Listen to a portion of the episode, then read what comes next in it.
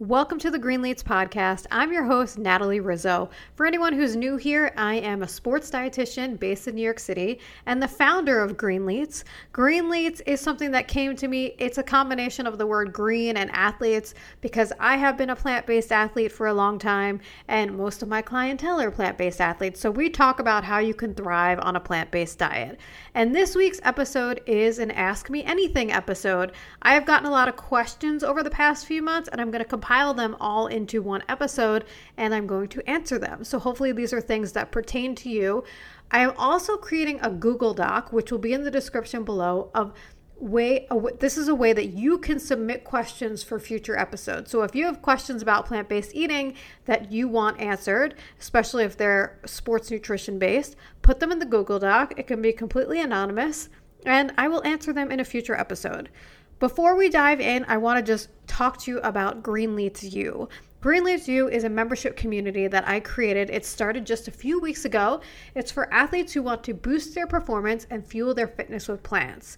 Through interaction with experts like me and evidence-based resources like my signature course, the Plant-Based Athlete Roadmap, and my Nutrition for Runner ebook, and other resources that we're adding every single week, Green Leads U teaches sports nutrition and plant-based eating principles so that every member can achieve all of their athletic goals. So if you feel like you've been alone in your plant-based journey, maybe you don't know any other plant-based athletes. I talk to a lot of people who say, I'm the only vegan in my household. Or maybe you're struggling with your nutrition, you're overwhelmed with everything you read, you feel hungry all the time, you feel fatigued all the time, or maybe you're new to plant-based eating and you want to start there. This is a really good resource and something to join so that you can interact with experts and also interact with other plant-based athletes. We are adding new resources to the library every single week, and we also have a way for you to interact with experts every single week live where you can ask your questions. So I will leave more info about Green Leads U in the link below. Check it out. Let me know of any questions and I hope you join.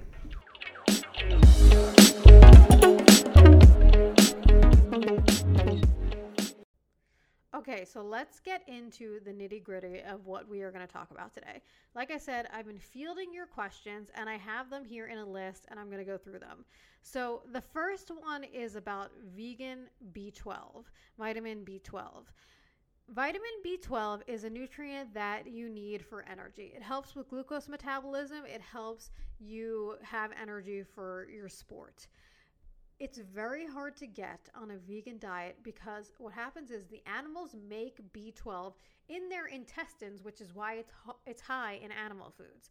You can also get it in milk and dairy and things like that, but if you're not eating any of that, the only way to get vitamin B12 on a plant-based diet is through fortified sources, meaning that they added in B12 after they made the product, like a plant milk or a nutritional yeast or something like that.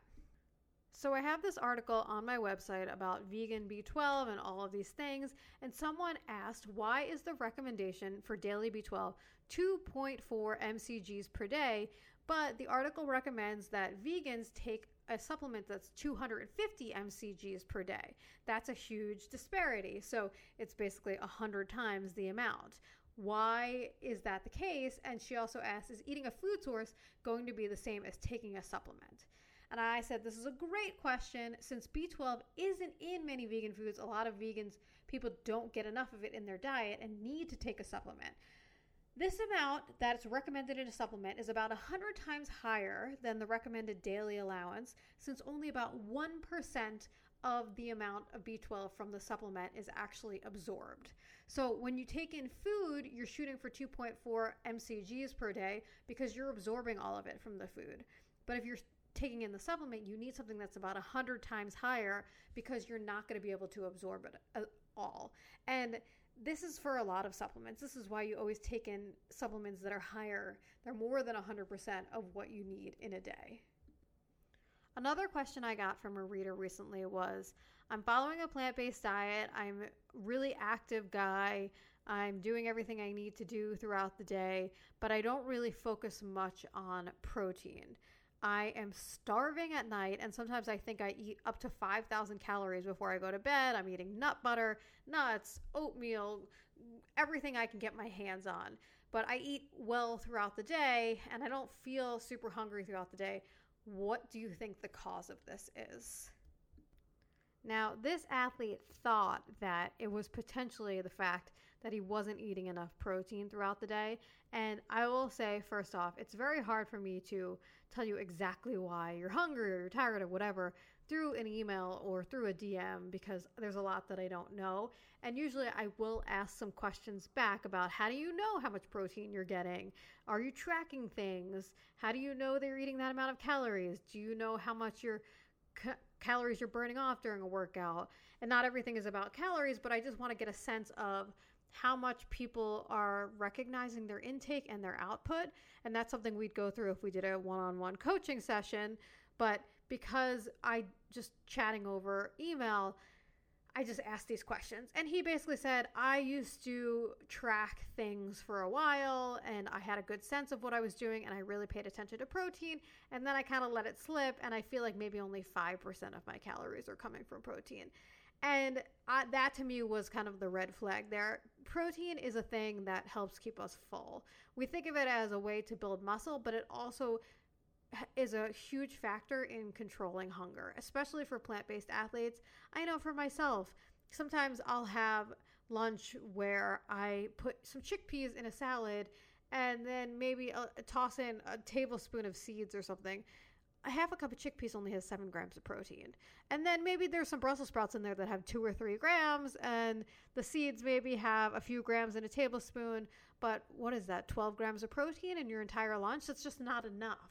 So that's one of the things. If you're feeling really, really hungry, it could be that you're not eating enough protein, and it could be that you're just not having the right portion sizes. So for someone like that, who seemed like he was expending a lot of energy throughout the day, and then he was making up those calories at night and not really gaining much weight, which means that his body needed those calories, my recommendation was look at the protein in each meal and increase the portion size, because you probably need those calories anyway.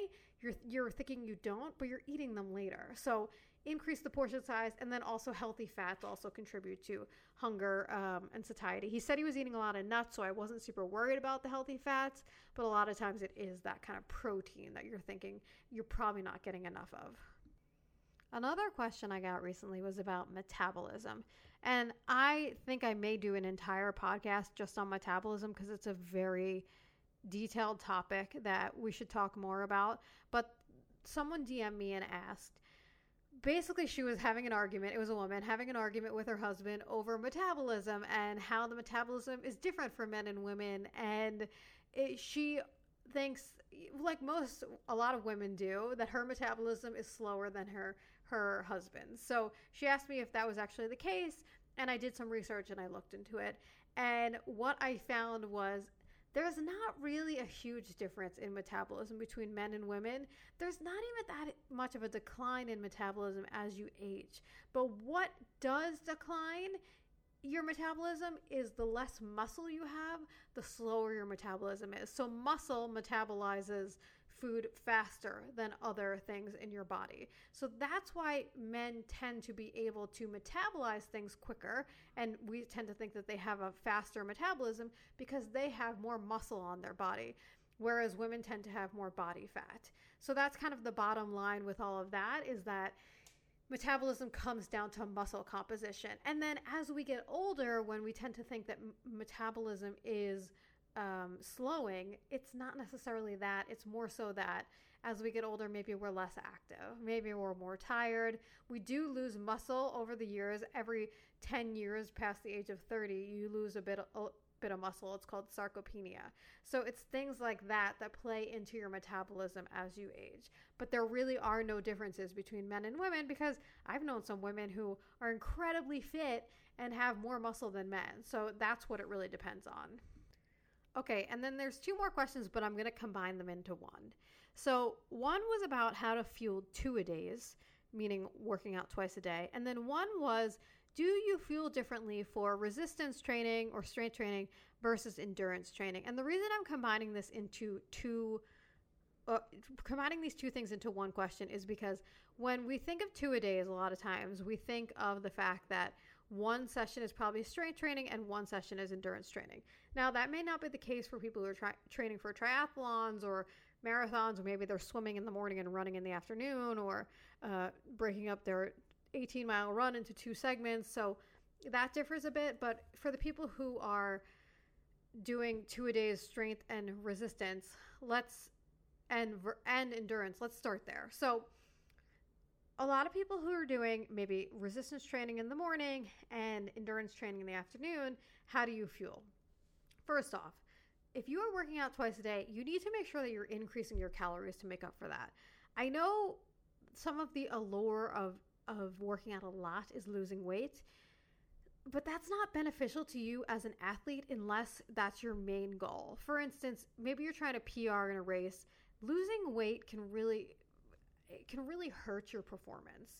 And because the reason for that is because you're not taking in enough calories, you're not giving the body the sustenance it needs, you're not giving it the protein that it needs, and it's kind of failing you. It's not, the nutrition is not doing for the performance what you want it to do. So that's where weight loss and sports nutrition don't really go hand in hand.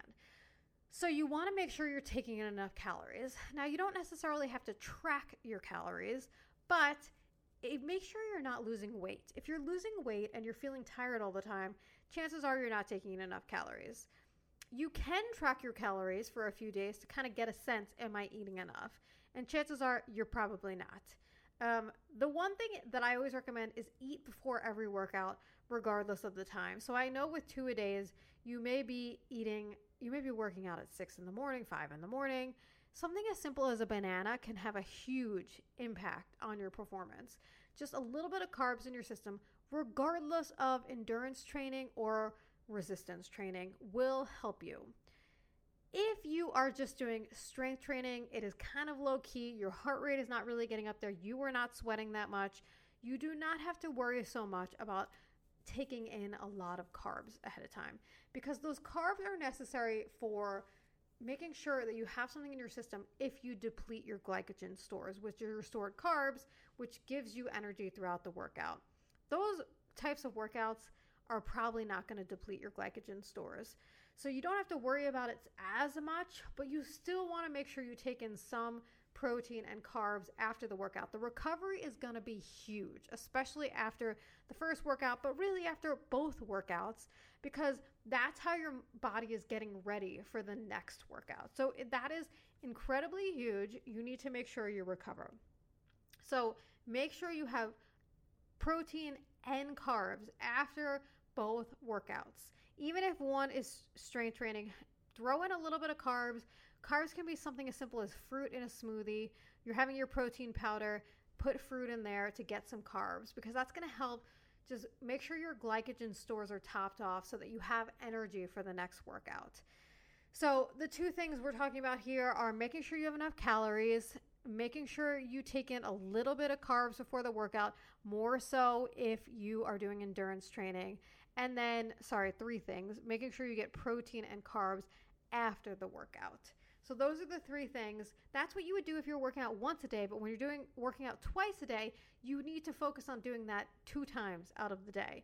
And then the rest of the day, make sure you're eating. Eat every 3 to 4 hours throughout the day. Don't let yourself starve until you get to your next workout or until you get to your next meal, because you need more calories. And the easiest way to get more calories is to eat frequently. It's not to eat gigantic meals, because those are just not going to sit well in your stomach. They're going to cause indigestion, and that's not going to bode well for your workout. So that's a little bit about fueling two-a-days, making sure that you're just thinking about nutrition throughout the whole day. It's really kind of a lot. Obviously, doing two-a-days means that you're training intensely for something. Nutrition should be as big a part of your training as the physical training. So think about it, prep it out like you do your physical training, and get used to making sure that you have that in there. And then the other, if you are doing a very long workout for one of your workouts, make sure you fuel during it as well. So that's my Ask Me Anything for this week. I hope that these topics are helpful for you. Like I said, there's a Google Doc in the description below. Ask your questions there, and I'll get to it in another week. And I hope to see you in Green Leads U soon. Chat later. Bye.